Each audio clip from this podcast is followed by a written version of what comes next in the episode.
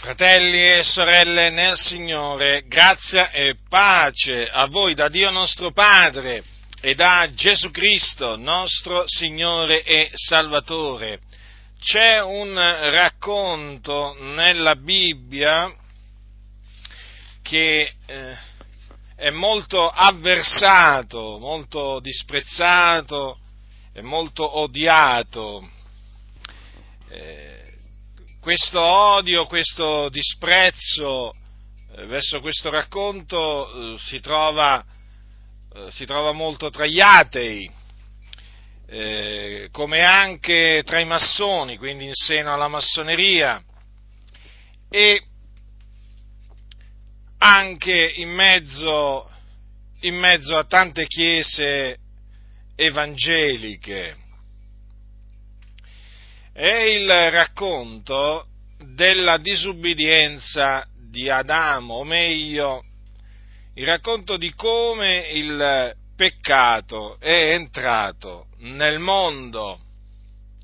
Quindi il racconto della Genesi, perché è trascritto in questo libro della Bibbia. Ora, innanzitutto voglio leggervi che cosa dice la Sacra Scrittura a tale proposito e poi vi dirò in che maniera questa, questa storia viene attaccata ed anche la ragione.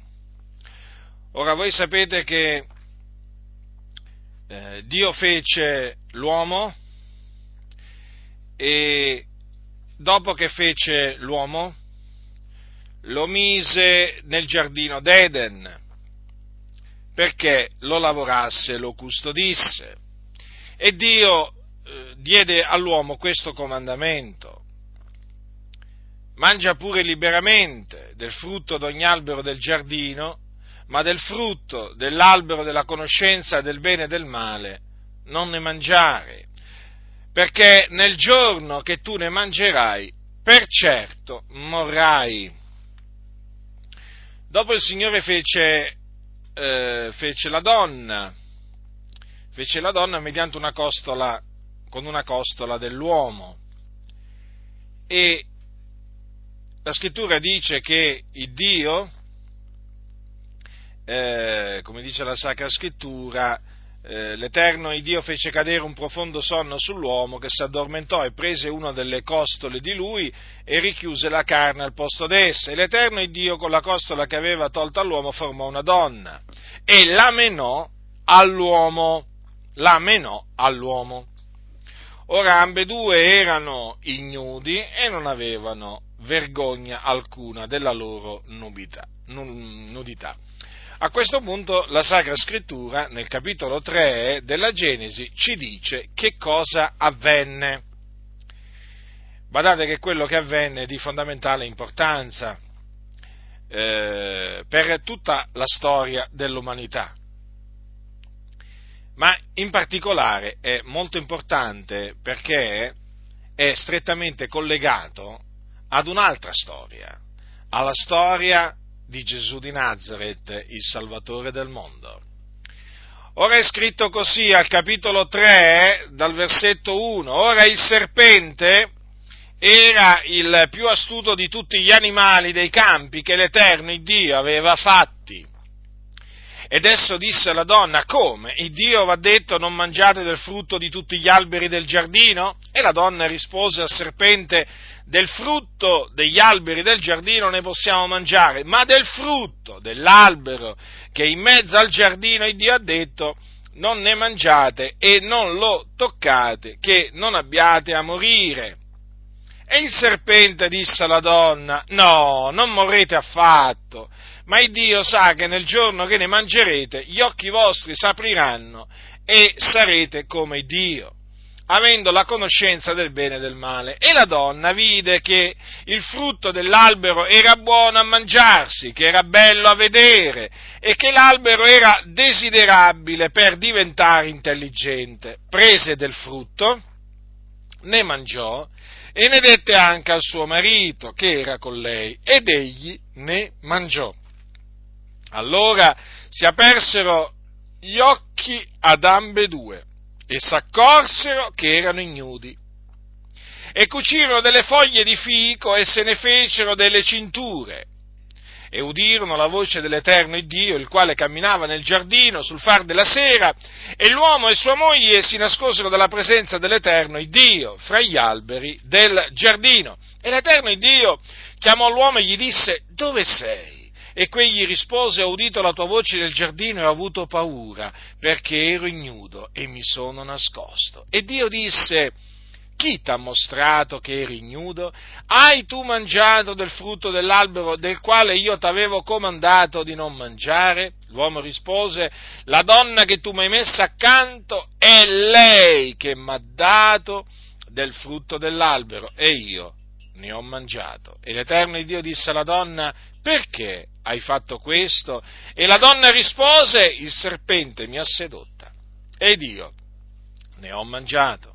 Allora l'Eterno Dio disse al serpente, perché hai fatto questo, sì, maledetto fra tutto il bestiame, fra tutti gli animali dei campi, tu camminerai sul tuo ventre e mangerai polvere tutti i giorni della tua vita, e io porrò inimicizia fra te e la donna e fra la tua progenie e la progenie di lei. Questa progenie ti schiaccerà il capo e tu le ferirai il calcagno. Alla donna disse, io moltiplicherò grandemente le tue pene, i dolori della tua gravidanza, con dolore partorirai figlioli, i tuoi desideri si volgeranno verso il tuo marito ed egli dominerà su te. E ad Adamo disse, perché hai dato ascolto alla voce della tua moglie e hai mangiato del frutto dell'albero, circa il quale io ti avevo dato quest'ordine, non ne mangiare, il suolo sarà maledetto per causa tua. Ne mangerai il frutto con, al, con affanno tutti i giorni della tua vita. Esso ti produrrà spine e triboli e tu mangerai l'erba dei campi. Mangerai il pane col sudore del tuo volto finché tu ritorni nella terra donde fosti tratto, perché sei polvere, e in polvere ritornerai. E l'uomo pose nome Eva alla sua moglie, perché è stata la madre di tutti i viventi. E l'Eterno Dio fece ad Adamo e alla sua moglie delle tuniche di pelle li vestì. Poi l'Eterno Dio disse, ecco l'uomo è diventato come uno di noi, quanto a conoscenza del bene e del male, guardiamo che egli non stenda la mano e prenda anche del frutto dell'albero della vita e ne mangi viva in perpetuo. Perciò l'Eterno Dio mandò via l'uomo dal giardino d'Edene perché lavorasse la terra onde, donde era stato tratto. Così egli scacciò l'uomo e pose ad oriente del giardino d'Edene i cherubini che vibravano da ogni parte una spada fiammeggiante per custodire la via dell'albero della vita. Ora, l'attacco che viene rivolto eh, a questa storia è il seguente. Viene detto che questo racconto è un racconto allegorico. Cos'è l'allegoria? Spieghiamo che cos'è l'allegoria, così voi naturalmente avete ben presente che cosa significa il racconto allegorico. Ora, questa parola praticamente significa, dall'originale, parlare d'altro, leggere tra le righe, sottintendere qualcosa che non è espressamente indicato in un contesto determinato. Quindi l'allegoria, appunto è quello che si deduce, è quella figura retorica che esprime un concetto in altro modo attraverso simboli. Detto in altre parole, per coloro che eh, odiano questo, questa storia, questo racconto, Adamo ed Eva non sono eh, personaggi storici, ma personaggi simbolici.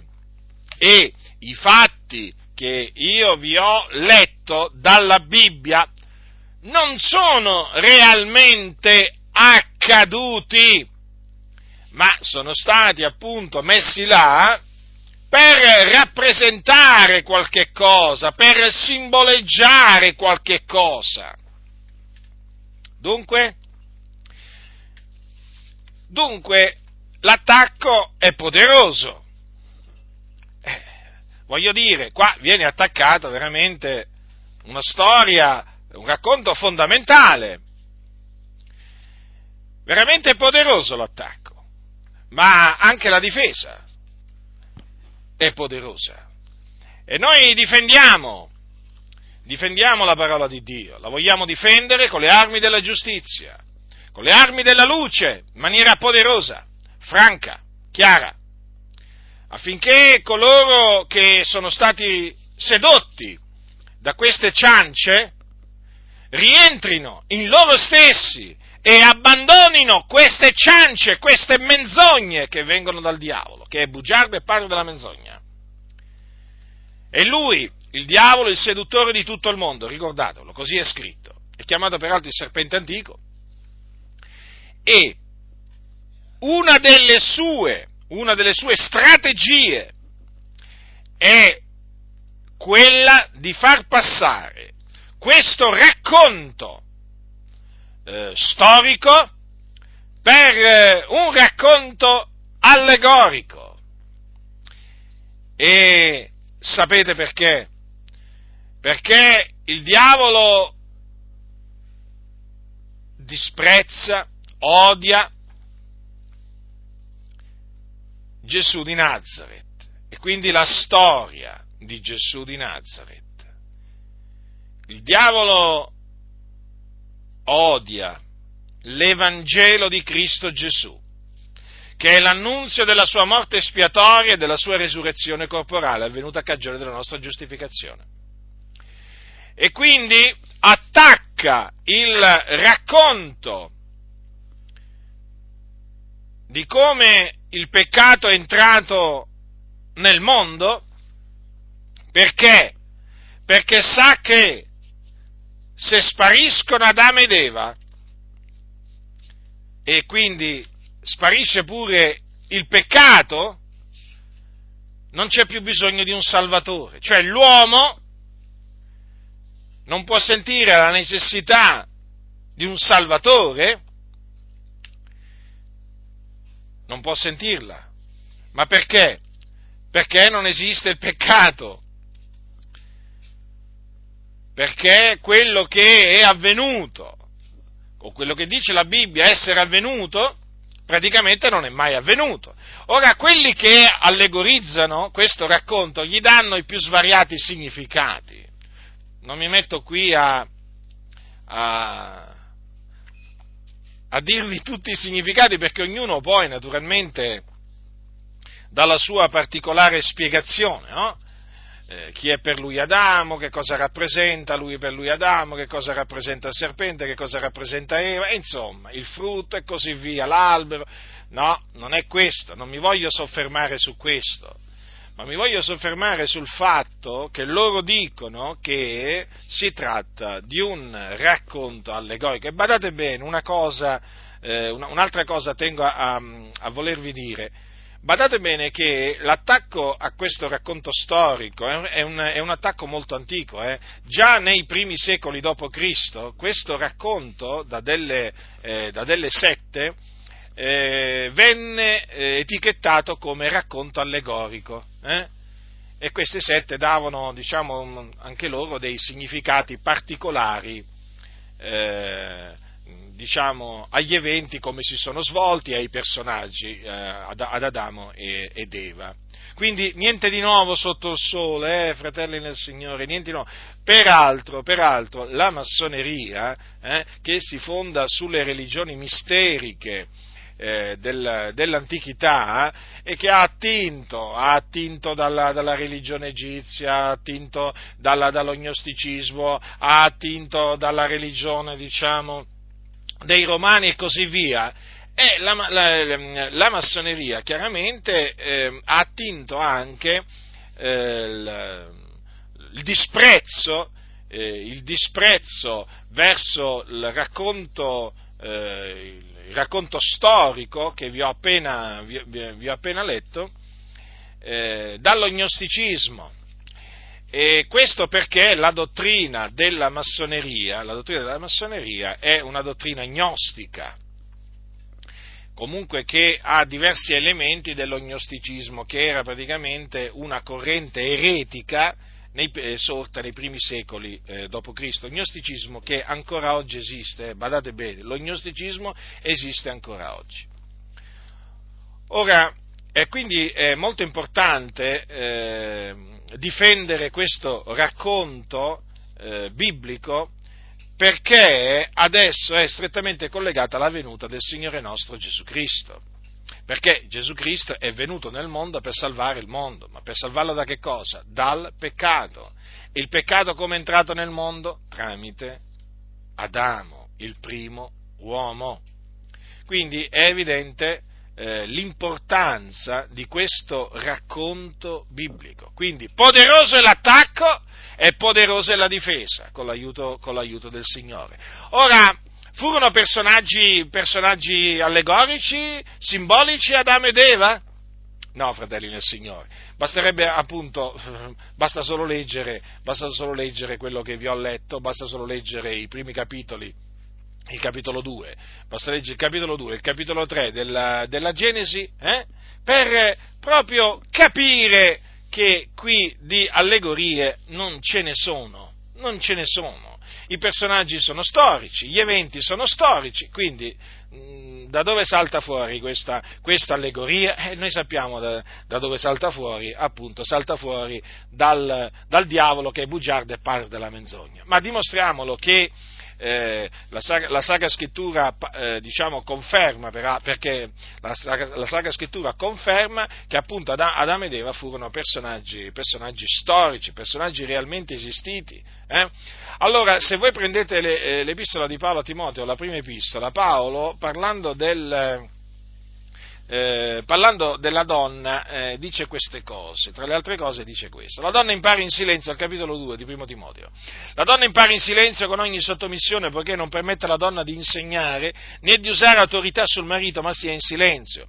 Perché Adamo, fu formato il primo e poi Eva e Adamo non fu sedotto, ma la donna essendo stata sedotta cadde in trasgressione, non di meno sarà salvata partorendo figliuoli se persevererà nella fede, nell'amore e nella santificazione con modestia. Ora notate fratelli nel Signore come l'Apostolo Paolo cita Adamo ed Eva e li cita appunto quali personaggi storici. Cosa dice? Che Adamo fu formato il primo, ed è vero, la Sacra Scrittura dice così, e poi Eva, ed è vero, la Sacra Scrittura dice così. Poi dice anche che Adamo non fu sedotto, ed è così, la Sacra Scrittura lo dice, ma la donna, è vero, la Sacra Scrittura dice così, e voi avete, come infatti ho letto poco fa, la donna, eh, la donna, quando il Signore Dio le disse perché hai fatto questo, rispose il serpente mi ha sedotto ed io ne ho mangiato. Vedete? Quindi l'Apostolo Paolo credeva eh, che Adamo ed Eva erano stati eh, due personaggi realmente esistiti, un uomo e una donna, reali, uomo, vero, vero, uomo Adamo e vera donna eh, Eva. Eh. E non solo, ehm, eh, Paolo credeva, credeva che ehm, appunto in virtù di questa seduzione, di questa seduzione perpetrata dal serpente eh, nei confronti di Eva, cadde in trasgressione la donna. Quindi vedete, ci fu una caduta, una caduta nel peccato. È chiaro? Per quanto riguarda questa seduzione che il serpente eh, perpetrò nei confronti della donna, L'Apostolo Paolo la cita anche eh, ai Corinti. Ascoltate che cosa dice nella seconda epistola ai Corinti, al capitolo, al capitolo 11. Ascoltate. Dice Paolo al versetto 2, ah, dal versetto 2, poiché io sono geloso di voi di una gelosia di Dio, poiché voi fidanzati ad un unico sposo, per presentarvi come una casta vergine a Cristo, ma temo che come il serpente sedusse Eva con la sua astuzia, così le vostre menti siano corrotte, sviate dalla semplicità e dalla purità rispetto a Cristo. Avete notato per l'ennesima volta l'Apostolo Paolo dimostra eh, di credere che Eva era una donna, quindi non un simbolo eh, di qualche cosa, ma una, una vera donna, un personaggio storico e che fu sedotta da chi? Dal serpente, dal serpente. E difatti è così, dal serpente. Ora qualcuno potrebbe dire, ma come fa un serpente a parlare? Eh, beh, io potrei, diciamo, rispondere a questa domanda, e come fa un'asina muta a parlare? Eh? Allora è evidente che il serpente parlò. Quel serpente, quell'animale, parlò da parte del diavolo, da parte di Satana. Perché ho citato prima l'asina muta? Perché c'è un'altra storia nella Sacra Scrittura eh, in cui parlò un'asina perché Dio la fece parlare. Oh, e l'asina parlò da parte di Dio. E questo, mm, questa storia è scritta nella legge di Mosè, viene ripresa dall'Apostolo Pietro, perché Pietro credeva, credeva proprio che quella, credeva quello che era scritto nella legge praticamente che quell'asina aveva parlato, peraltro con voce umana. Infatti dice così al, nella sua seconda epistola, l'Apostolo Pietro dice così, parlando dei falsi dottori, lasciata la diritta strada si sono smarriti seguendo la via di Balaam, figliolo di Beor, che amò il salario di iniquità, ma fu ripreso per la sua prevaricazione, un'asina muta, parlando con voce umana, represse la follia del profeta. Quindi vedete, Pietro credeva proprio nella letteralità del racconto che è scritto nella legge di Mosè, in un altro libro eh, del, del, Pentateuco, eh, secondo cui appunto un'asina parlò per riprendere eh, Balaam, il profeta Balaam. Ora, eh, noi lo sappiamo che gli asini non parlano, eh? noi lo sappiamo bene. Ma voi sapete che il Signore in quella circostanza aprì la bocca proprio a quell'asina e la fece parlare. E quindi voglio dire, eh, perché eh, diciamo eh, trovare strana questa cosa? È una cosa realmente, realmente accaduta, noi ne prendiamo, ne prendiamo atto, così è scritto, così crediamo e così predichiamo.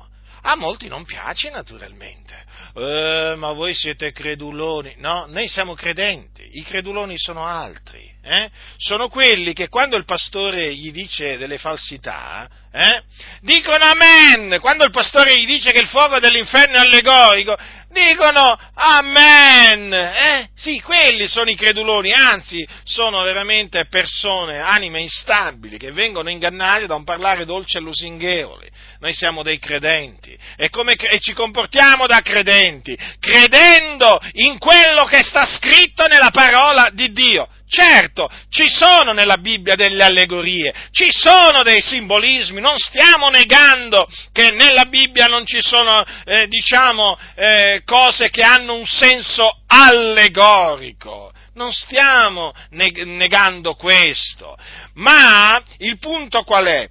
Una delle strategie dell'avversario per annullare la parola di Dio è quella di allegorizzare eventi storici, personaggi storici, cose realmente accadute, persone realmente accadute. Ecco, no, questo appunto non va fatto, non va fatto e naturalmente chi lo fa è uno stolto. Chi allegorizza, eh, ciò che è reale che non va allegorizzato, è uno stolto, è un insensato. Oggi c'è la corsa in molte chiese eh, ad allegorizzare tutto quello che si può allegorizzare, ma sono arrivati ad allegorizzare veramente questa storia in ambito, in ambito, protestante, per esempio, la, la, la, caduta, la caduta, di Adamo eh, è allegorizzata, ma alcuni addirittura arrivano, arrivano eh, ad, eh, ad allegoriz- allegorizzare, per esempio, i corvi, i corvi che Dio mandò al profeta Elia. Sapete che il Signore gli mandò dei corvi, perché comandò a dei corvi di portare ad Elia eh, del cibo eh, presso un fiume appunto eh, dove lui si era, lui, presso un fiume dove lui era andato durante il periodo della siccità. Ebbene, no, dicono, ma tu mica vorrai credere che quelli erano veramente corvi? No, va, non erano, non erano corvi. vedete? Ma per farvi un esempio, eh, ma per farvi uno dei... cioè qui la lista, la lista qui è molto lunga, fratelli nel Signore, ma io vi ho citato questo, questo, quest'altro esempio per farvi capire che cosa arrivano a fare taluni per annullare la parola di Dio. In questo caso ci troviamo davanti a un attacco da parte del diavolo contro la parola di Dio. Peraltro, peraltro, eh, come vi ho detto prima, questo racconto storico è allegorizzato, è allegorizzato in ambito della massoneria. Ora, siccome che ci sono tanti massoni in mezzo alle chiese protestanti, non ci meravigliamo che questo racconto è un racconto che sempre da più parti viene proprio screditato. E beh, certo, con tutti i massoni che ci sono nelle chiese protestanti, di che cosa ti puoi che cosa ti puoi aspettare dai massoni? Le menzogne, le menzogne contro, contro, la verità e ti vengono a dire ma mica crederai che quello era un vero frutto, ma mica crederai che quello era un vero serpente, e mica crederai questo, e mica crederai quest'altro. Cioè praticamente a noi ci trattano come se noi fossimo veramente persone stupide, eh, che accettano così tutto quello che gli viene detto, eh, le, tutte le cose più assurde che gli vengono dette. Invece quelli che accettano le cose assurde sono proprio i massoni, sono gli atei, sono questi proprio che sono nelle tenebre, sotto la potestà delle tenebre, sono loro che accettano le favole, sono loro che accettano le assurdità, basta, basta, leggere, basta leggere i libri dei massoni o i libri degli atei, le menzogne che hanno accettato d'altronde sono figli e servi di colui che è bugiardo e padre della menzogna. Ma io ho letto, ho letto dei libri dei massoni, io ho letto in particolare, ho letto in particolare Morals and Dogma, che è considerata la Bibbia, la Bibbia dei massoni, scritta da un satanista, Albert Pike, che era un massone di alto grado. Ma fratelli nel Signore, il mal di testa, viene l'emicrania a leggere, a leggere quel libro, tante sono le falsità, le menzogne, le leggende, le leggende antiche, pieno di leggende, favole, favole, che vengono, che vengono citate da questo famoso, famoso massone. È chiaro, è chiaro, sono sotto la potestà di Satana quelle persone. Ecco perché poi trovano da ridire eh, su questo racconto storico eh, trovano da ridire, perché per loro, per loro appunto credere a questo racconto significa veramente non avere capito niente, ma significa proprio essere per loro nelle tenebre, capite? Perché i massoni dicono noi siamo nella luce, voi profani, cioè non massoni siete nelle tenebre, capite? Ma capite che cosa si sta diffondendo nelle chiese? L'incredulità, l'incredulità nei racconti storici, eventi, in tanti eventi storici, in tanti racconti storici nella parola di Dio perché naturalmente c'è l'interesse eh, a portare la Chiesa a rifiutare la storicità di Adamo, di Eva, della, eh, della caduta, quindi della disubbidienza e così via. Ma perché questo? Perché? Perché c'è un attacco frontale, poderoso contro il Signore Gesù Cristo. Eh sì, come vi ho detto all'inizio, perché l'obiettivo, allora Cosa si propongono questi servi di Satana? Colpendo la storicità di Adamo ed Eva e la, e la disubbidienza? Eh? Eh, si propongono di colpire l'opera espiatoria compiuta o l'opera di redenzione o di propiziazione eh, compiuta dal Signore nostro Gesù Cristo. L'obiettivo è quello, colpire la morte espiatoria di Gesù Cristo, la sua resurrezione, perché se viene meno il peccato di Adamo, viene meno anche il bisogno di una redenzione e quindi viene meno il bisogno di un redentore. È così, fratelli nel Signore. E di questo, e di questo ci si avvede quando si, ci si inoltra a studiare eh, le dottrine di queste sette eh, e le dottrine dei massoni. Il loro obiettivo è quello, colpire, colpire la morte del Signore nostro Gesù Cristo, allontanare le persone dalla croce fargli disprezzare la croce, fargli rigettare la croce. E quindi il Signore è Gesù Cristo. E difatti la massoneria odia particolarmente la storia della caduta del peccato di, eh, di Adamo, perché questa storia eh, implica, implica il bisogno, la venuta del Salvatore. Capite? Siccome i massoni dicono che l'uomo si può salvare da se stesso, eh, e non ha bisogno di essere salvato da qualcuno esterno a lui, eh, in questo caso Gesù, è chiaro che loro hanno tutto l'interesse a screditare la storicità del racconto di Adamo ed Eva, della caduta, della disubbidienza di Adamo, perché in questa maniera naturalmente avvalorano poi eh, la loro tesi, secondo cui non, è, non c'è bisogno, non è indispensabile credere nel Signore Gesù Cristo, nella sua morte espiatoria, nella sua resurrezione per essere salvati. Capite, fratelli? Quindi massima attenzione, massima attenzione, fratelli, e mettete alla prova i vostri conduttori per sapere se credono nella storicità di Adamo ed Eva, nella storicità di questo evento che è di fondamentale importanza, capirlo e accettarlo per apprezzare e glorificare ed esaltare quello che Gesù Cristo, il Figlio di Dio, ha fatto nella pienezza dei tempi per ordine dell'Iddio e Padre suo, cioè la propiziazione per i nostri peccati. Non potrai mai apprezzare l'opera di Cristo se non credi che Adamo ed Eva erano veri, un, un vero uomo e una vera donna, se non credi che Adamo peccò in quella maniera, esattamente come sta scritto nella parola di Dio, perché in questa maniera, tramite Adamo, eh, è entrato il peccato nel mondo. E questo ce lo spiega l'Apostolo Paolo, ce lo spiega l'Apostolo Paolo nell'epistola, nell'epistola ai Santi di Roma. Ascoltate che cosa dice l'Apostolo Paolo. L'Apostolo e Dottore dei Gentili, capitolo 5 dei Romani. Perciò, siccome per mezzo di un solo uomo il peccato è entrato nel mondo, e per mezzo del peccato è entrata la morte. E in questo modo la morte è passata su tutti gli uomini perché tutti hanno peccato, poiché fino alla legge il peccato era nel mondo, ma il peccato non è imputato quando non v'è legge. Eppure la morte regnò da Adamo fino a Mosè, anche su quelli che non avevano peccato con una trasgressione simile a quella di Adamo, il quale è il tipo di colui che doveva venire.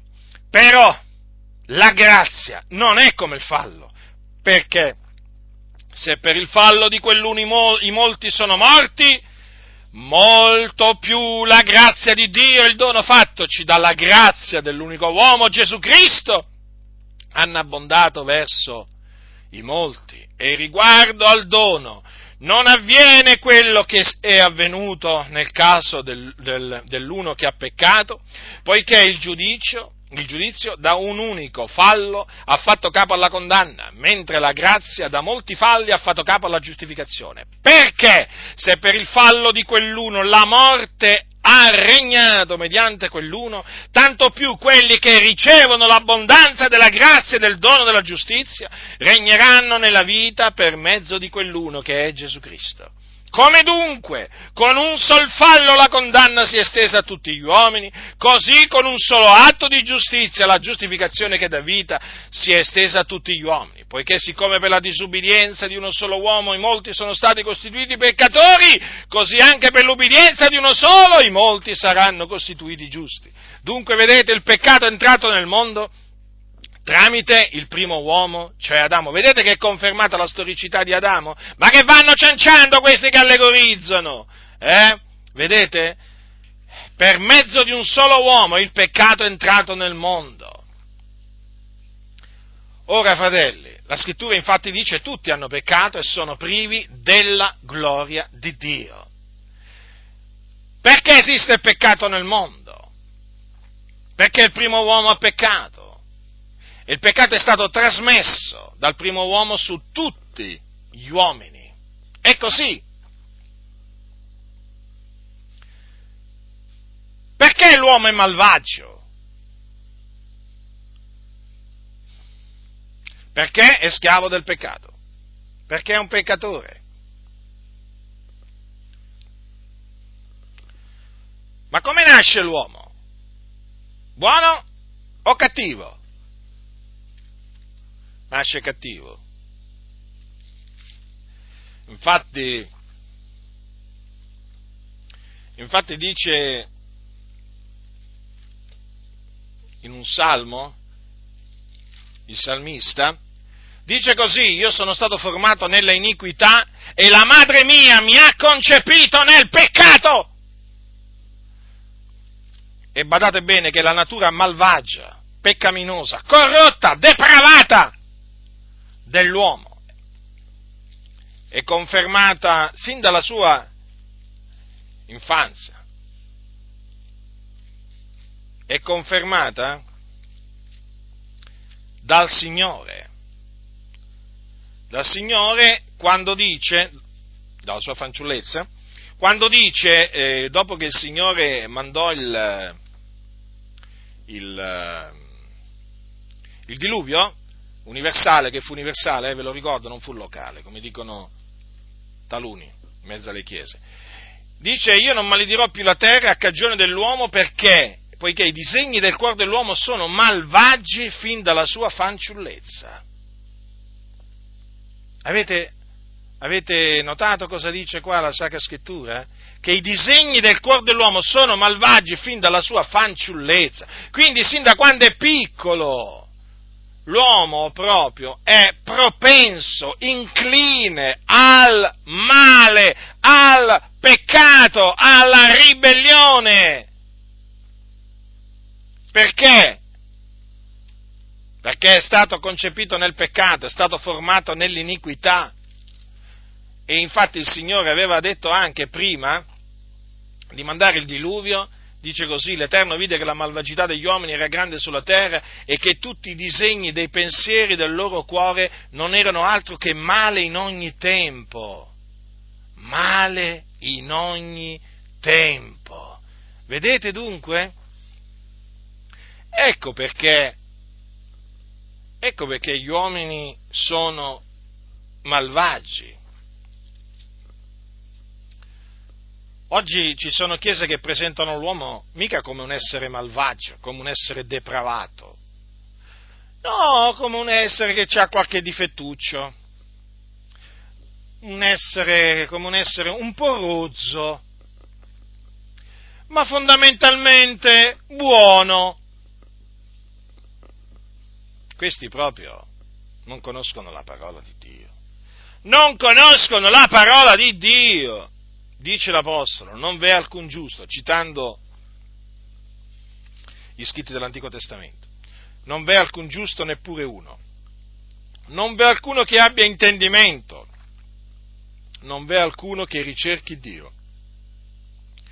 Tutti si sono sviati, tutti quanti sono divenuti inutili, non c'è alcuno che pratichi la bontà, no, neppure uno. La loro gola è un sepolcro aperto, con le loro lingue hanno usato frode. V'è un veleno di aspidi sotto le loro labbra. La loro bocca è piena di maledizione e d'amarezza. I loro piedi sono veloci a spargere il sangue. Sulle loro vie è rovina e calamità. E non hanno conosciuto la via della pace. Non c'è timore di Dio dinanzi agli occhi loro. Ecco la descrizione che fa eh, Dio dell'uomo. Ecco lo stato in cui si trova l'uomo senza Dio, senza Cristo. Uomo buono? No, uomo malvagio. Uomo rozzo? No, corrotto, corrotto. L'uomo è malvagio, l'uomo è empio, e ha bisogno di un Salvatore. Ha bisogno di qualcuno che lo salvi, perché da solo non si può salvare, non si può redimere da solo l'uomo. E il Salvatore è venuto nel mondo e il suo nome è Gesù di Nazareth. Badate bene che, come vi ho letto poco fa, Adamo è il tipo di colui che doveva venire. È il tipo di colui che doveva venire. Dunque il primo uomo, Adamo, la scrittura lo definisce il tipo di colui che doveva venire. E chi è? Colui che doveva venire. Qual è il suo nome? Chi è costui? Il suo nome è Gesù Cristo, il figlio di Dio, l'unigenito del Padre. Infatti,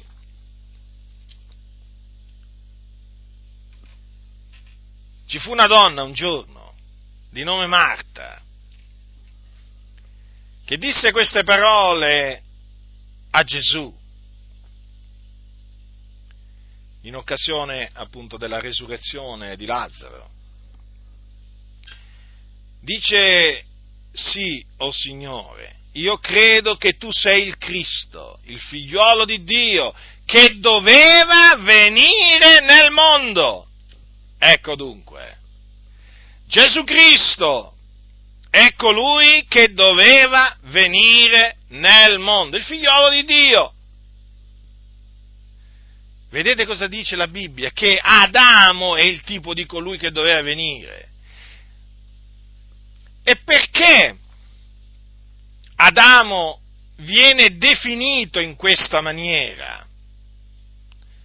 E Paolo lo spiega, lo spiega nel proseguio della sua spiegazione. E infatti, tra le altre cose, dice, come dunque, con un solo fallo la condanna si è estesa a tutti gli uomini, Così con un solo atto di giustizia la giustificazione che Davide si è estesa a tutti gli uomini.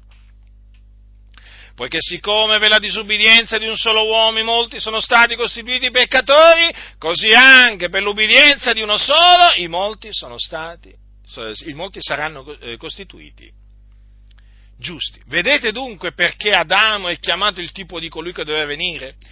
Perché come mediante Adamo gli uomini sono caduti sotto la condanna, tutti gli uomini sono caduti sotto la condanna di Dio, così tramite il Signore Gesù Cristo, o meglio, tramite la sua morte sulla croce, la giustificazione che dà vita si è estesa a tutti gli uomini. Dunque, mediante la disubbidienza di Adamo, quindi di un solo uomo, i molti sono stati costituiti peccatori, ed è la verità, ma è altrettanto vera questa cosa, che per l'ubbidienza di uno solo, e quindi dell'unico uomo Gesù Cristo, che qui si parla di lui, i molti vengono costituiti giusti. In virtù dunque di che cosa l'uomo viene giustificato, costituito giusto? In virtù di quello che Gesù di Nazareth, il figlio di Dio, colui che doveva venire nel mondo, ha fatto. Vedete? Per la sua ubbidienza, cioè per l'ubbidienza del Signore nostro Gesù Cristo, gli uomini vengono costituiti giusti naturalmente nel momento in cui si ravvedono e credono nel Signore Gesù Cristo, perché è scritto il mio giusto vivrà per fede. E dunque l'uomo, per essere giustificato, ha bisogno di credere nel Signore Gesù Cristo. Cosa significa, lo ripeto per l'ennesima volta, credere nel Signore Gesù Cristo? Perché noi diciamo alle persone, credi nel Signore Gesù e sarai salvato, sarai giustificato. Che cosa significa credere nel Signore Gesù Cristo? Significa credere che Gesù è morto sulla croce per i nostri peccati, secondo le scritture, che fu seppellito e che il terzo giorno il Dio lo risuscitò dai morti, sempre secondo le scritture, e dopo essere risuscitato apparve ai suoi discepoli per molti giorni, facendosi vedere. Ecco che cosa significa. Questo significa. Allora, credendo nel Signore Gesù Cristo, l'uomo viene giustificato da tutte le cose per le quali la, la, diciamo, la legge di Mosè non lo poteva giustificare, perché la legge di Mosè, che appunto è chiamata di Mosè, perché è stata data a Mosè, è venuta per mezzo di Mosè, non può giustificare l'uomo, in quanto la legge è stata data per dare la conoscenza del peccato e non per dare la giustificazione dal peccato. La giustificazione, il Dio aveva innanzi stabilito che sarebbe stata per fede. Infatti voi sapete che Abramo fu giustificato per fede. Ancora prima, quindi, che Gesù Cristo venisse nel mondo. E infatti voi sapete che poi Abramo è il padre di tutti quelli che credono nel Signore Gesù Cristo, perché anche loro vengono giustificati come il padre Abramo e quindi benedetti assieme al, eh, al, patriarca, al patriarca Abramo. Dunque vedete, fratelli nel Signore, quanto è importante credere nella storicità di Adamo, nella storicità di quell'evento trascritto nel libro della Genesi, che è appunto la disubbidienza di, eh, di Adamo. È di fondamentale importanza, fratelli. Dunque, sapete, questa, eh, questa, questa, strate- questa strategia satanica mi ha fatto riflettere, mi ha fatto riflettere per l'ennesima volta all'astuzia del serpente antico. Dopo l'astuzia, infatti, vedete, sedusse Eva con la sua astuzia. Ora, quanto è bello veramente non essere proprio più sotto la potestà del serpente antico, fratelli, ma è meraviglioso. Ma se io ci, se io ci penso che sono stato per anni sotto la potestà di Satana, eh, ad assorbirmi le menzogne, un sacco di menzogne, eh? quando ci penso veramente dico, ma guarda, ma guarda un po' come l'avversario riesce a eh, sedurre il mondo però veramente quando il Signore poi eh, fa grazia, allora, allora l'uomo esce proprio dalla seduzione satanica perché appunto viene riscattato dalla potestà, dalla potestà di Satana. E veramente bisogna riconoscere, bisogna riconoscere che lui proprio eh, è astuto, e, che, e, coloro, che, e coloro che imbastiscono ste, ste, queste eresie eh, si appoggiano alle arti seduttrici dell'errore, perché sono delle, proprio delle arti seduttrici. Sono delle arti seduttrici, quindi sono delle arti fini. La seduzione è fine, sapete. E quindi bisogna conoscere la parola di Dio. Bisogna, come credenti, dobbiamo conoscere la parola di Dio, fratelli, al fine di non cadere vittima queste, della seduzione dell'avversario, perché è astuto. Noi non dobbiamo ignorare le macchinazioni di Satana, no, le dobbiamo invece conoscere le dobbiamo conoscere per opporci alle, alle sue macchinazioni. Eh sì. E poi naturalmente per mettere in guardia i nostri fratelli dalle, dalle macchinazioni dell'avversario. Perché l'amore, l'amore verso i fratelli si dimostra anche in questa maniera, mettendoli in guardia dalle macchinazioni di Satana. Allora, vedete in che maniera riesce appunto a screditare l'avversario, in che maniera riesce a screditare, eh, eh ad allontanare le persone dal, dal sacrificio di Cristo, a fargli credere che possono salvarsi da sé, praticamente annullando, annullando il racconto della, eh, annullando la storicità eh, di, di Adamo ed Eva. E sì, perché, lo ripeto, togliendo Adamo ed Eva, tu togli il peccato. Togliendo il peccato, togli il Salvatore. Toglie quindi davanti agli occhi delle persone eh, la, la, morte di Gesù Cristo avvenuta a cagione delle nostre offese e la sua resurrezione avvenuta a cagione della nostra giustificazione. Peraltro, peraltro, studiando le varie eresie, mi sono imbattuto pure in quelli che negano la storicità della resurrezione di Cristo. Eh sì, perché anche qui, anche qui si vede l'astuzia dell'avversario. Ora, la resurrezione di Cristo è di fondamentale importanza, di fondamentale importanza.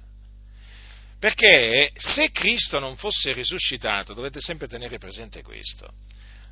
Allora, se Cristo non fosse risuscitato, la nostra fede sarebbe vana e noi sare- saremmo ancora nei nostri peccati. Badate bene però che per resurrezione di Cristo la Bibbia intende una resurrezione corporale. Perché vi dico questo? Perché quelli che allegorizzano la resurrezione di Cristo dicono sì sì Gesù è risorto, voi gli sentite dire sì Gesù è risorto, però non intendono dire che Gesù è risorto corporalmente. Praticamente loro vogliono dire che Gesù vive nella mente dei cristiani, ma del suo corpo non si sa che, fi, diciamo, che fine ha fatto, non si sa niente perché non è, non è, risorto corporalmente, secondo costoro. Cercate di capire allora quello, quello, che vi voglio dire, ve lo dico in, altre parole.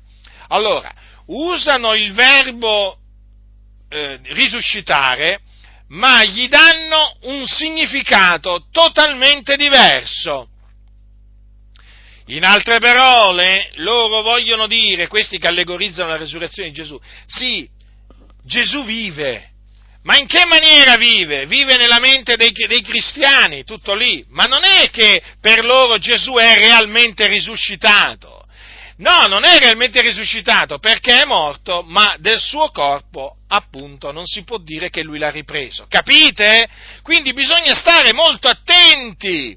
Ormai bisogna stare attenti a tutto ho imparato studiando le eresie che bisogna veramente approfondire quando le persone dicono io credo nella resurrezione, bisogna approfondire, accertarsi che veramente queste persone ci credono nella resurrezione di Cristo, perché ci sono quelli che dicono credo nella resurrezione di Gesù e poi quando poi tu li diciamo indaghi ma, um, ulteriormente, che cosa scopri? Che non ci credono, che non ci credono, la ritengono una, eh, un mito la resurrezione corporale di Gesù. Ma no, ma dicono, ma non può essere.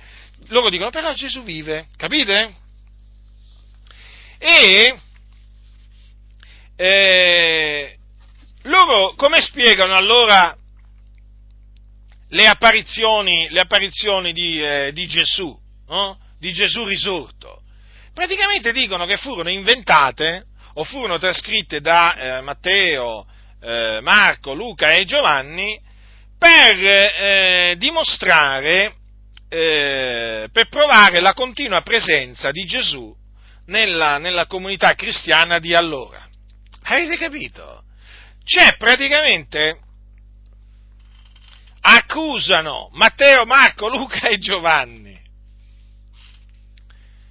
eh, di essersi inventati la resurrezione corporale di Gesù per fare credere che appunto, per dimostrare che Gesù era sempre presente con, con la Chiesa. Cioè, guardate un po' voi, guardate un po' voi, che cosa riescono a dire, ma anche i cosiddetti pastori, no, perché alcuni qua potrebbero pensare, vabbè, ma bisogna vedere, pastori, persone che si presentano come pastori, che negano la resurrezione del Signore nostro Gesù Cristo.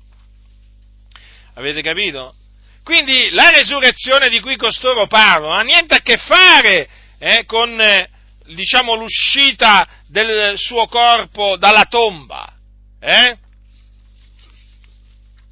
eh dal, non ha niente a che fare con la, eh, con eh, la trasformazione eh, del corpo, del corpo eh, di Gesù, da un corpo, da un corpo debole in un corpo potente, da un corpo ehm, mortale ad un corpo immortale. Assolutamente, perché questi proprio negano che Gesù abbia ripreso il suo corpo con il quale lui era morto sulla croce. E ci sono alcuni addirittura che ti spiegano la resurrezione di Gesù in questa maniera. Beh, sai, fa, che vuoi, quando uno muore, muore e risorge. Come muore e risorge? Sì, ci sono alcuni che arrivano a dire questa assurdità, fratelli del Signore, teologi, pastori, sì, sì, protestanti, protestanti, ma guardate che la situazione è drammatica. Quando vi dico che la nave sta affondando, eh, ma ve lo dico perché le, la nave sta veramente affondando, eh, non è che ho le allucinazioni. No, no, la nave sta veramente affondando e coloro che veramente vedono e, as- ascoltano, per la grazia di Dio, lo sanno che la nave sta affondando. Eh? Lo sanno, lo sanno.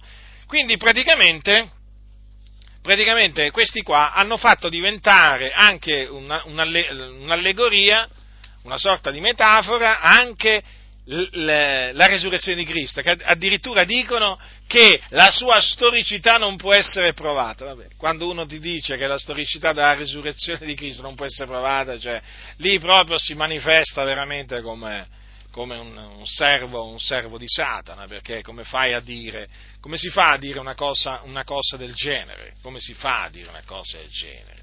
Cioè, ma veramente negare la storicità, la storicità della resurrezione di Cristo? Eh?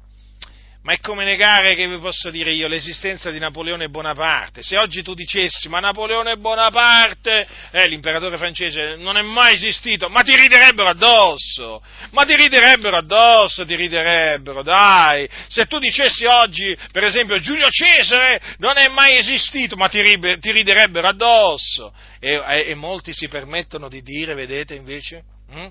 Si permettono di dire che la, la resurrezione di Cristo non è, non è un evento storico, eh? o come quelli che dicono che Gesù non è mai esistito, anche questi proprio, eh? proprio fanno parte proprio della, della, della, moltitudine di bugiardi veramente che, eh, che, il, diavolo, che il diavolo ha seminato ha seminato in questo mondo.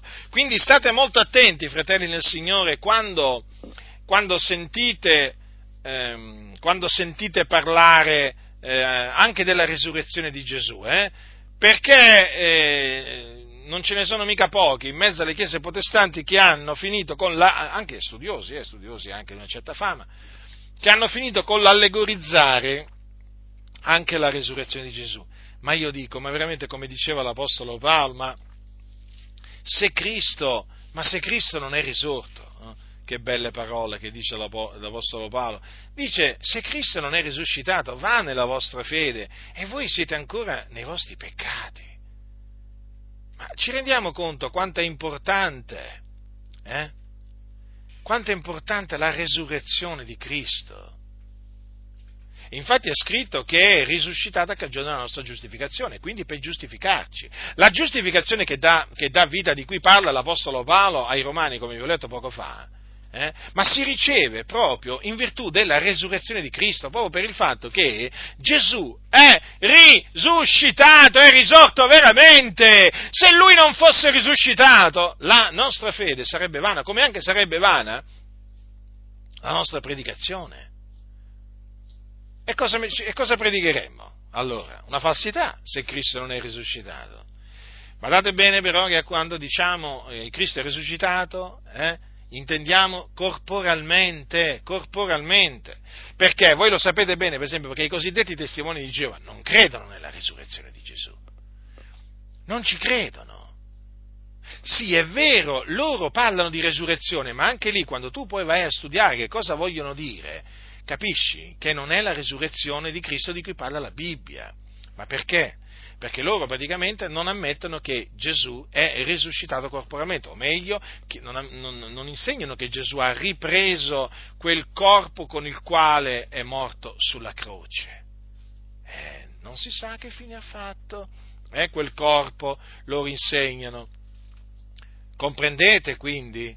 Ecco perché vi dico, bisogna tenere veramente gli occhi aperti, le orecchie tese, eh?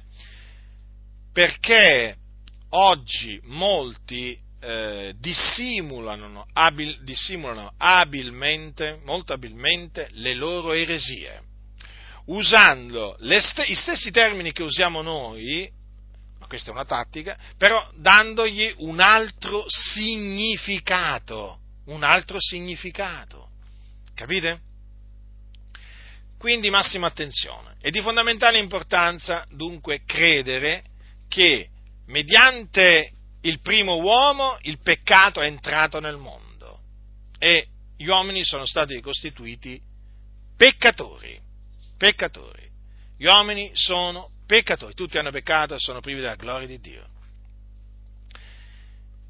Mediante quel primo, eh, mediante il, il peccato del primo uomo, cioè Adamo, l'uomo è diventato malvagio. Sì, sì, proprio così, fratelli del Signore, è diventato malvagio. E quindi tutti gli uomini a seguire eh, sono nati malvagi. È così, la scrittura dice così. Non è che nascono buoni. Ho dimostrato con la Sacra Scrittura. L'uomo nasce malvagio. Ed ha bisogno che il Signore lo giustifichi, ha bisogno di essere giustificato da Dio, perché sennò rimane empio, rimane malvagio.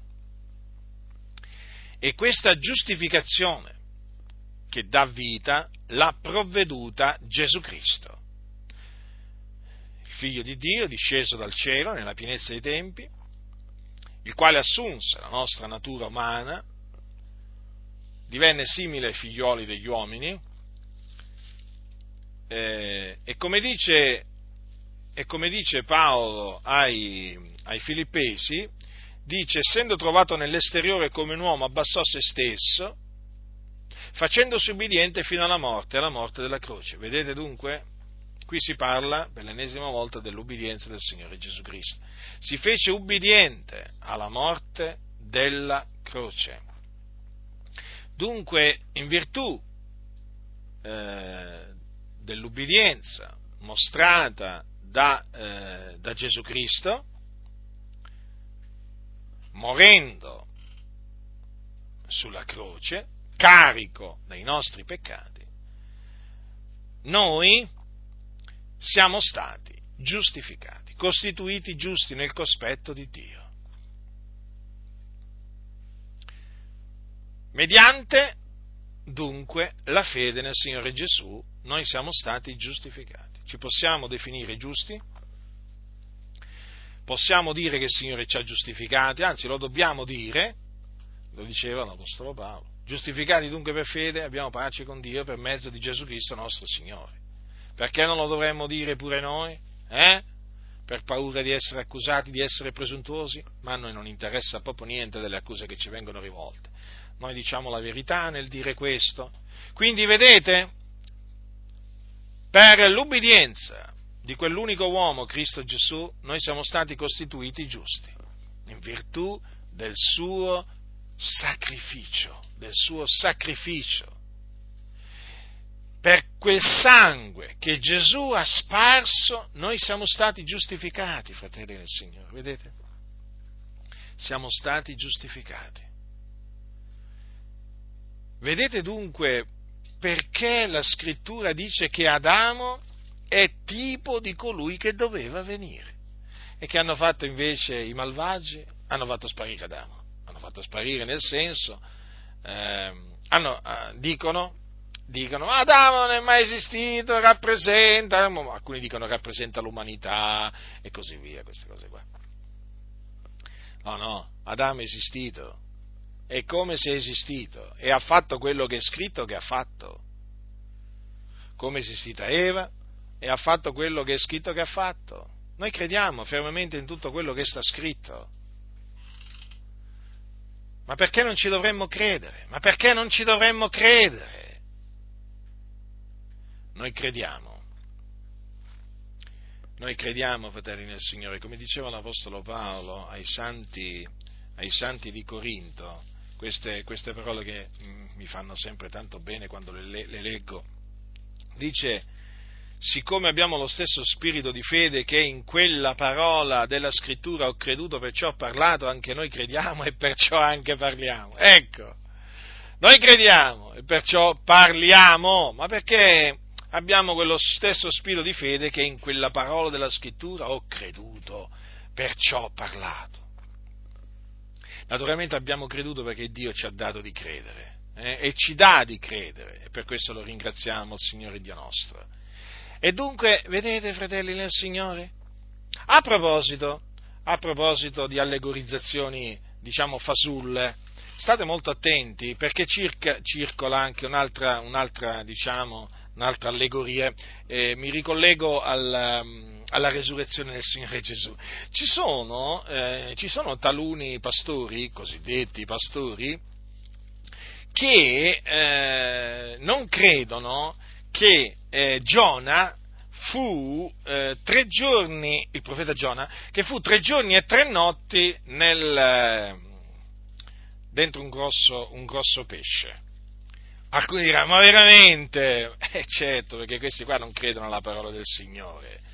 A questi tutto quello che gli sembra incredibile, eh? Non possibile. Dicono no, no, no, ma noi non possiamo mica credere a queste cose qui. Ma che sono queste cose? È un linguaggio figurato, ma è scritto così per fare capire, ma mica potrei mica credere che un pesce grosso ha, ha, ha, ingoiato, ha ingoiato Giona. Dai, su, ma non può essere una cosa del genere, ti dicono. Capisci? Cosa dice la Sacra Scrittura? Allora l'Eterno fece venire un gran pesce per inghiottire Giona. E Giona fu nel ventre del pesce tre giorni e tre notti. Così è scritto, così crediamo e così proclamiamo al mondo. Questa è la verità, perché è la parola di Dio. E Gesù ci credeva, Gesù ci credeva. Ah, lo sapete che Gesù ci credeva che Giona era stato, era stato nel ventre del pesce tre giorni e tre notti? Eh sì, ci credeva.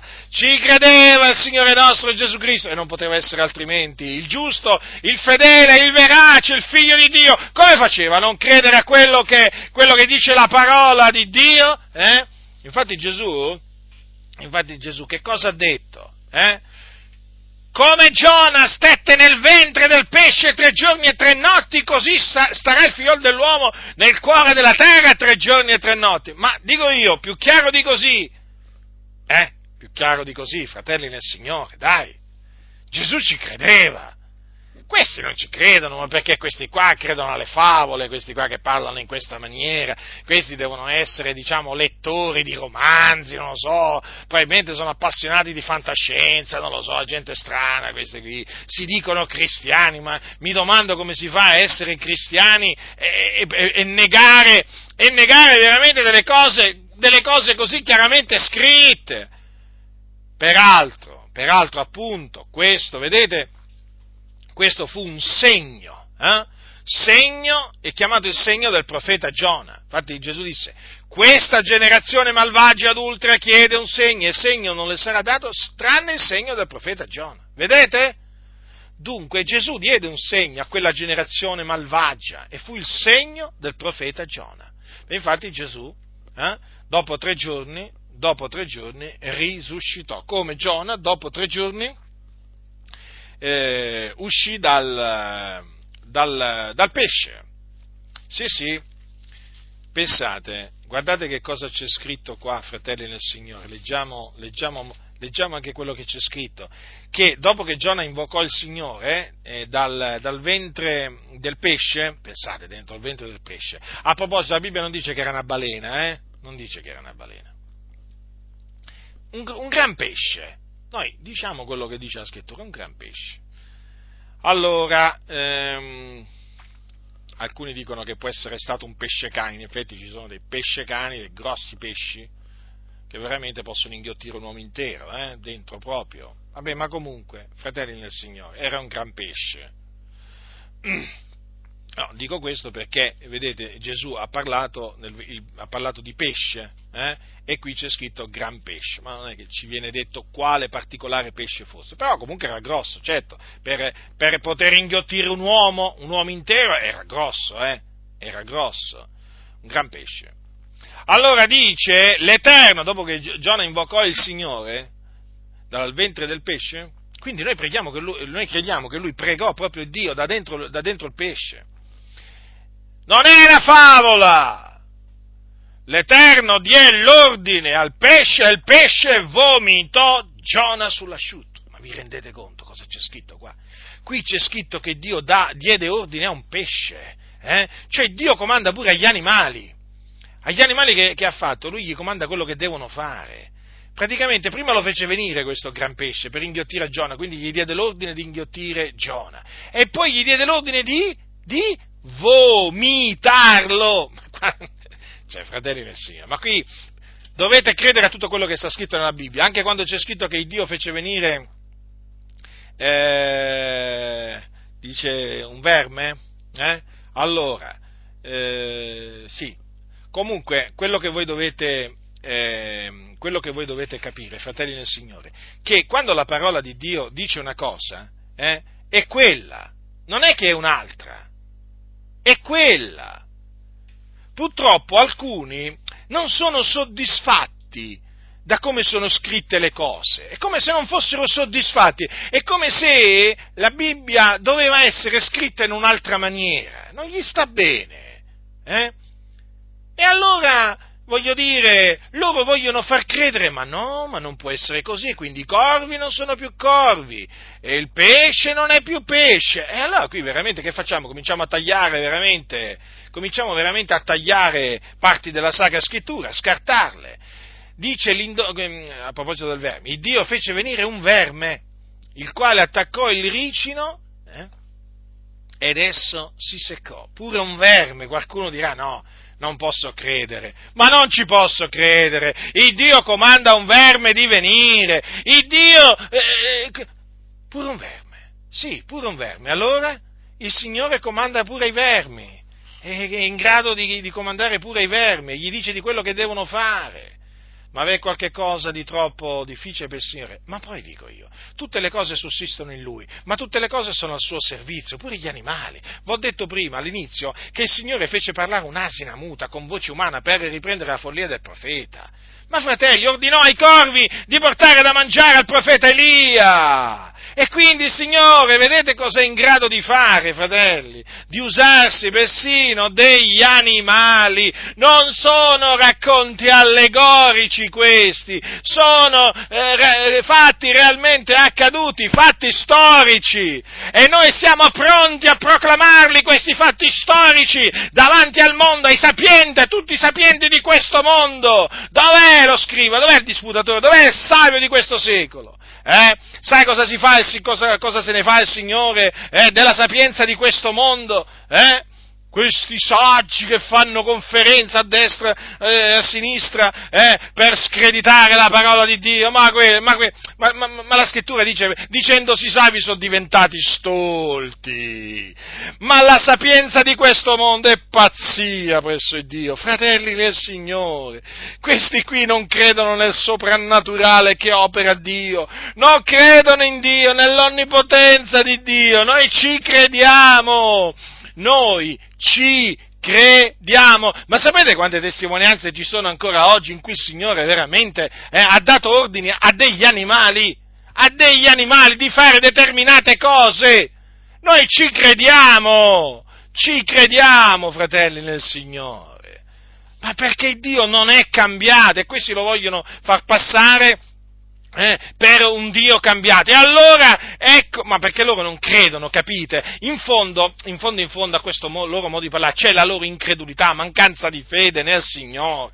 Vi ricordate un giorno Gesù che io veramente quando sento queste cose, eh, che non credono a... Pastori, eh, pastori, teologi, quando, mh, mm, che si dicono cristiani, evangelici e così via, che hanno studiato presso quella facoltà, presso quell'altra scuola biblica e così via, ma io quando sento veramente che questi dicono no, ma noi, ma noi non crediamo questo, ma noi non crediamo quest'altro, questa è un'allegoria e così via. Mi vengono in mente, vengono in mente le parole che disse un giorno Gesù, ma quando il figlio dell'uomo verrà, troverà la fede sulla terra? Ormai molti non credono più a, a, a, non solo alla storicità di Adamo ed Eva, eh, alla storicità della caduta dell'uomo, no, non credono nemmeno più alla resurrezione di Cristo Gesù, la resurrezione corporale di Cristo Gesù. Ma, ma guardate che l'incredulità, l'incredulità, fratelli, si sta diffondendo nelle chiese e l'incredulità porta ad allegorizzare quello che sembra incredibile. Capite? Capite? Eh sì, eh sì, per quello che vi dico, vegliate fratelli, siate vigilanti, perché serpeggia nelle chiese incredulità, incredulità fratelli nel Signore. Eh? Infatti questi qua che allegorizzano tutto, voi quando li sentite parlare non vi trasmettono non vi trasmettono niente, li sentite freddi, morti, moribondi a livello spirituale. Non ti trasmettono niente, ma perché non ci credono? Alcuni quando leggono la Bibbia tu ti accorgi che non ci credono a quello che leggono. È come se leggessero un libro qualsiasi, o come quando parlano di determinate cose che sono scritte, ma ne parlano come se fosse un libro di favolette, di leggende e così via. Ma la Bibbia è la parola di Dio, la Bibbia è la parola di Dio, e quando si predica bisogna parlare con gran pienezza di convinzione, non si sta mica parlando, eh, voglio dire, eh, non lo so, io che, che di, di, di, patate o di carciofi. Cioè, qui stiamo parlando della parola di Dio, fratelli nel Signore. La parola che è uscita, eh, la parola che procede dalla bocca dell'Eterno. È una cosa seria, serissima. La parola dell'Iddio vivente è vero. Ha un'importanza enorme. E oggi veramente sentiamo, la sentiamo proprio denigrata la parola di Dio ma proprio veramente, ma come la sentiamo denigrata, avversata, disprezzata, odiata! E di fatto a noi ci chiamano fondamentalisti integralisti, proprio per questo, perché proprio noi crediamo proprio in queste storie. Eh? Perché noi crediamo in tutto quello che sta scritto, ma ogni scrittura è ispirata da Dio, insensati che non siete altro, serpenti che state diffondendo il vostro veleno in mezzo alle chiese, ma il Dio il Dio vi sta tenendo d'occhio a voi, sapete?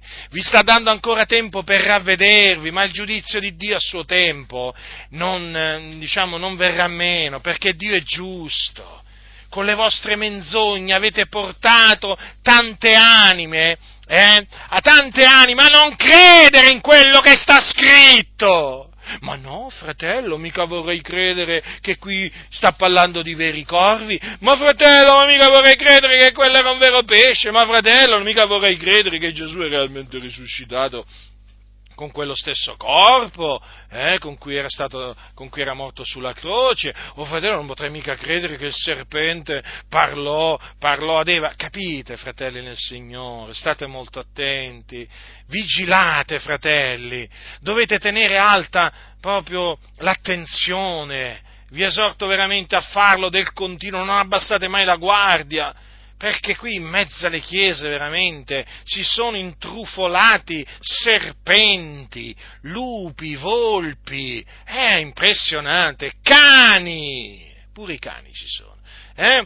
che veramente stanno in tutte le maniere, veramente denigrando la parola di Dio, la stanno veramente facendo passare per, per quello che vogliono i massoni ho un libro pieno di allegorie, i massoni cosa dicono? Che la Bibbia non è la parola di Dio, rappresenta la parola di Dio, rappresenta la volontà di Dio.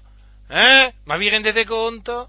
Ma vi rendete... Sì, poi lo tengono sulla, sulla, sull'altare della loggia, no? ma non ha alcun valore, è semplicemente un attrezzo è semplicemente un attrezzo che loro usano, mettono là, però non ha alcun valore, perché loro non è che credono che la Bibbia è la parola di Dio, che contenga la legge divina, come dicono loro, no, no, no, no, no, sono un simbolo, come lo è il Corano, la Bhagavad Gita e altri, diciamo, cosiddetti, cosiddetti libri sacri, capite? Mettono la Bibbia a livello, a livello degli altri libri, eh? A livello degli altri libri, ma questo non si può fare, perché gli unici libri sacri sono quelli che formano la Bibbia, eh? 66, eh? 66, lasciate stare Giuditta, i Maccabei e così via, quelli praticamente i libri apocrifi eh? che ci ha aggiunto il Concilio di Trenta nel XVI secolo. Quelli non sono parola di Dio, quelli non sono scritti sacri Eh? Gli scritti sacri sono questi, 66, quelli che formano la nostra Bibbia. Eh? Fratelli nel Signore, ma fratelli nel Signore, c'è un attacco contro la parola di Dio, e tutto perché questi massoni che sono in mezzo alle chiese vogliono che voi rispettiate anche il Corano e tutti gli altri libri, capite? Mettiate quindi la Bibbia sullo stesso livello, sullo stesso livello, come fanno i massoni, no? Come fanno i massoni? Per loro la Bibbia vale quanto il Corano. Nelle logge musulmane c'è il Corano sull'altare, nelle logge cosiddette cristiane c'è la Bibbia. Ma proprio veramente per loro l'uno vale l'altro, non è che voglio dire. Non è che la Bibbia un, diciamo, è superiore al Corano, no, no, no, no, no, assolutamente. Allora, tutto questo, diciamo, tutte queste allegorizzazioni false, non, sono, non hanno altro che come obiettivo quello di livellare. Hm? Praticamente di rendere la Bibbia un libro uguale al Corano e così via. Capite? Eh sì, eh sì, proprio così. E invece noi che facciamo? Noi prendiamo la Bibbia, la parola della vita, e la teniamo alta in mezzo a questa generazione storta e perversa. Eh? e diciamo questa è l'unica parola di Dio. Questa è l'unica parola di Dio! Eh? Il Corano non è parola di Dio, la Bhagavad Gita non è parola di Dio! E potrei citare altri libri cosiddetti sacri. La parola di Dio è la Bibbia, fratelli del Signore, e la Bibbia non ha uguali. La Bibbia non puoi metterla a livello di altri libri! Perché tu non puoi mettere la parola di Dio eh, a livello della parola degli uomini, capite? la parola di Dio, pura ogni scoria, vivente, permanente. Eh, a che cosa, la, a che cosa ovviamente, sullo stesso piano di, li, di, libri pieni di menzogne, di falsità, di assurdità. Non si può fare questo. I massoni invece lo fanno e vogliono che gli altri lo facciano, anche i non massoni questo. Ecco perché ci detestano noi, perché noi prendiamo questo libro che è la parola di Dio, eh?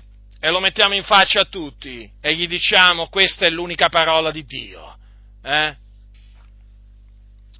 E allora noi chiaramente siamo disprezzati no? da queste chiese massonizzate, perché naturalmente eh, veniamo fatti passare per fanatici, per esagerati, eh? per esagerati oh, se uno di loro va allo stadio a tifare Napoli, Milan o qualche altra squadra di calcio, se va là, se sgola per dare voce, per, per un gol, per un fallo, quell'altro, eh? E torna a casa tutto, tutto sgolato, no, quello non è un fanatico, no, no, no. I fanatici siamo noi. Eh? I fanatici siamo noi, ma ormai l'abbiamo capito, massoni, l'abbiamo capito qual è, qual è il vostro obiettivo, l'abbiamo capito da tempo oramai, ringraziamo Dio perché ce l'ha fatto capire, voi volete distruggere la Chiesa, voi volete distruggere il cristianesimo, eh? facendovi passare per cristiani moderati, eh? voi siete dei serpenti, non dei cristiani moderati. Eh? Se voi foste dei cristiani, dei veri cristiani, vi unireste a noi eh? per proclamare la parola di Dio, per difenderla, per esaltarla, per celebrarla e non per ripetere frasi fatte, invece che ripetere, frasi fatte eh? Ci avete sì la Bibbia nelle mani, ma non ce l'avete nel cuore voi, non ce l'avete nel cuore, la onorate solo con le labbra, ma non col cuore. Il vostro cuore è lontano da Dio, è lontano dalla parola di Dio. Sapete dire solo quelle tre frasi che vi hanno insegnato eh? per ingannare, servi del diavolo che non siete altro, ma voi la disprezzate la parola di Dio e questo lo stanno vedendo tutti quelli che hanno occhi per vedere e orecchie per sentire. Eh? Voi la disprezzate la parola di Dio, voi disprezzate Cristo Gesù, voi non lo onorate. Se voi veramente onoraste Cristo Gesù ne parlereste, lo celebrereste, lo esaltereste, pubblicamente lo difendereste dagli attacchi dei massoni, ma non lo fate perché siete massoni. Capite? Eh? E questo grazie a Dio molti lo hanno capito, molti lo stanno capendo e molti lo continueranno a capire. Voi non amate Gesù, voi non amate Gesù, perché chi ama Gesù osserva i suoi comandamenti. Eh? E voi dei suoi comandamenti vi fate beffe, come vi fate beffe di quelli che li osservano. Ma che servitori di Gesù siete voi? Voi siete servitori del diavolo. È lui il vostro padrone, a lui ubbidite. Ecco perché di cristiano avete solo il nome, eh? di cristiano avete solo il nome. Eh?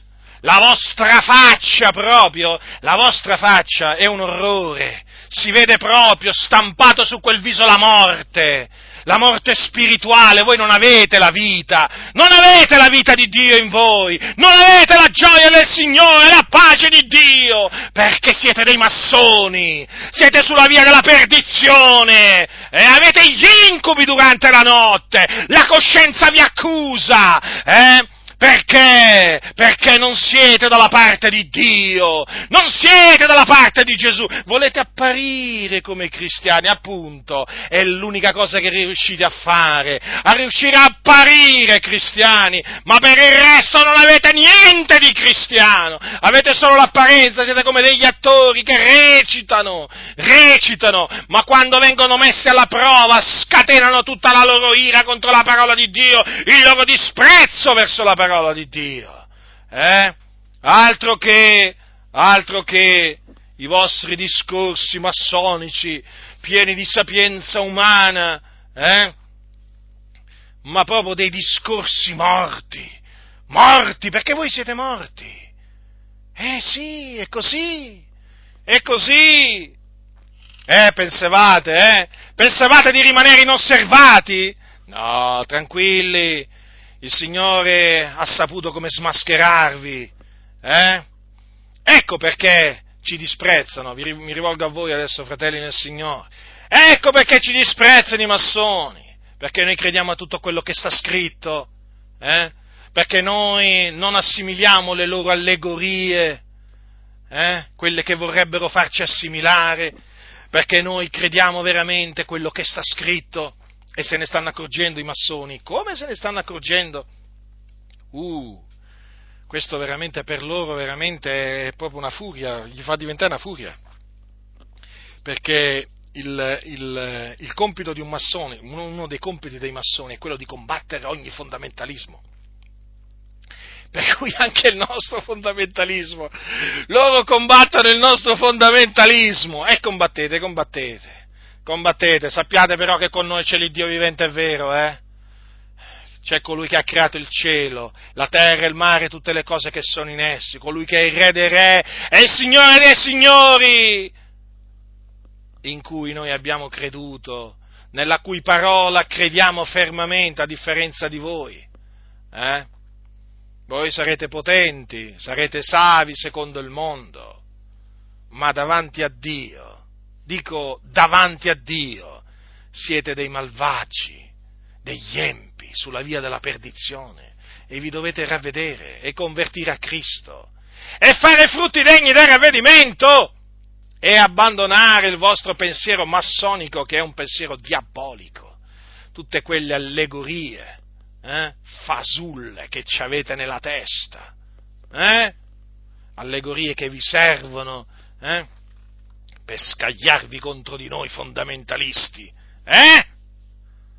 Ma la parola di Dio dimora in eterno. La parola di Dio è stata attaccata nel corso e, e che aspettavamo la massoneria per vedere attaccata la Bibbia, ma la parola di Dio è millenni che è attaccata, appunto perché è la parola di Dio. E i massoni, i massoni sono venuti dopo tanti altri. La parola di Dio però continua a rimanere ferma, ferma, la verità continua a rimanere ferma, eh? a dimorare, perché dimora in eterno, è vivente e permanente. Eh? Invece i nemici della verità sono all'inferno. Ecco dove sono e passeranno l'eternità nel fuoco eterno quando poi, adesso quelli sono già all'inferno, eh, poi poi quando arriverà quel giorno, saranno, compariranno davanti al trono di Dio, saranno giudicati e poi scaraventati anima e corpo nel fuoco eterno. E là poi passeranno l'eternità nei secoli dei secoli. Continuate, continuate a combattere contro la verità. Eh? Continuate, continuate, poi dove vi, dove vi, ritroverete? Ma dove vi ritroverete? Ma che vi sarà valso? Ma che vi sarà valso aver fatto carriera? con l'aiuto della massoneria, aver fatto soldi con l'aiuto della massoneria, aver accumulato premi con l'aiuto della massoneria, ma che vi sarà servito? Avere amicizie influenti, eh? poter dire, sai, io posso telefonare da un momento all'altro a Tizio Caio Semproni al Senato, là, al senatore, al deputato, al presidente della regione, eh, o al presidente americano addirittura magari, eh, tu lo sai, ma che vi servirà tutto ciò? Peccatori, massoni, la vostra via vi sta conducendo all'inferno, adesso state ancora ridendo eh? Ancora ridete, ancora potete ridere, ma arriverà il giorno che smetterete di ridere se non vi ravvederete. Ma se non vi ravvederete, se non vi convertirete a Cristo, eh, andrete in perdizione, andrete in perdizione. E allora, allora vedrete eh, che l'inferno è reale, allora vedrete che il fuoco dell'inferno è reale, eh, lo vedrete, lo vedrete, ma da là naturalmente non è che potrete essere salvati poi, eh?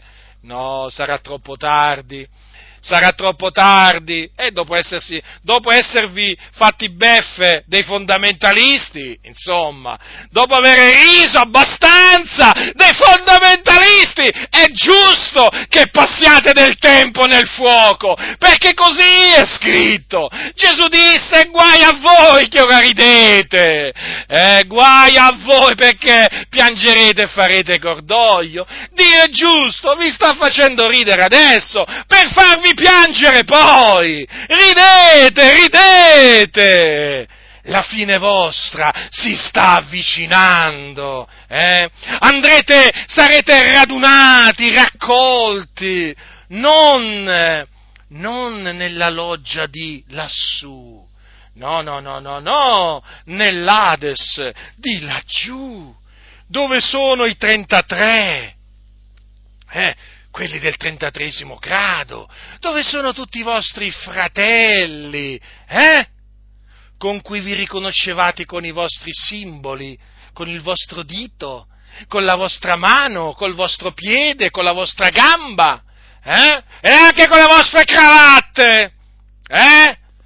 Vi riconoscevate, voi parlavate un linguaggio che secondo voi era un linguaggio incomprensibile ai profani, è un linguaggio oscuro, inarrivabile, ma ormai ci siamo arrivati, grazie a Dio, eh? e andrete a raggiungere là quelli che hanno fatto i massoni prima di voi. Mi rivolgo a voi massoni che siete in mezzo alle chiese evangeliche, sapete, per prima a voi, poi a quelli che magari sono musulmani e così via, perché sempre massoni saranno, ma a voi che vi dite cristiani siete massoni, l'inferno vi sta aspettando, sapete? Non vi sta aspettando il paradiso, eh? Perché voi siete servi di Satana.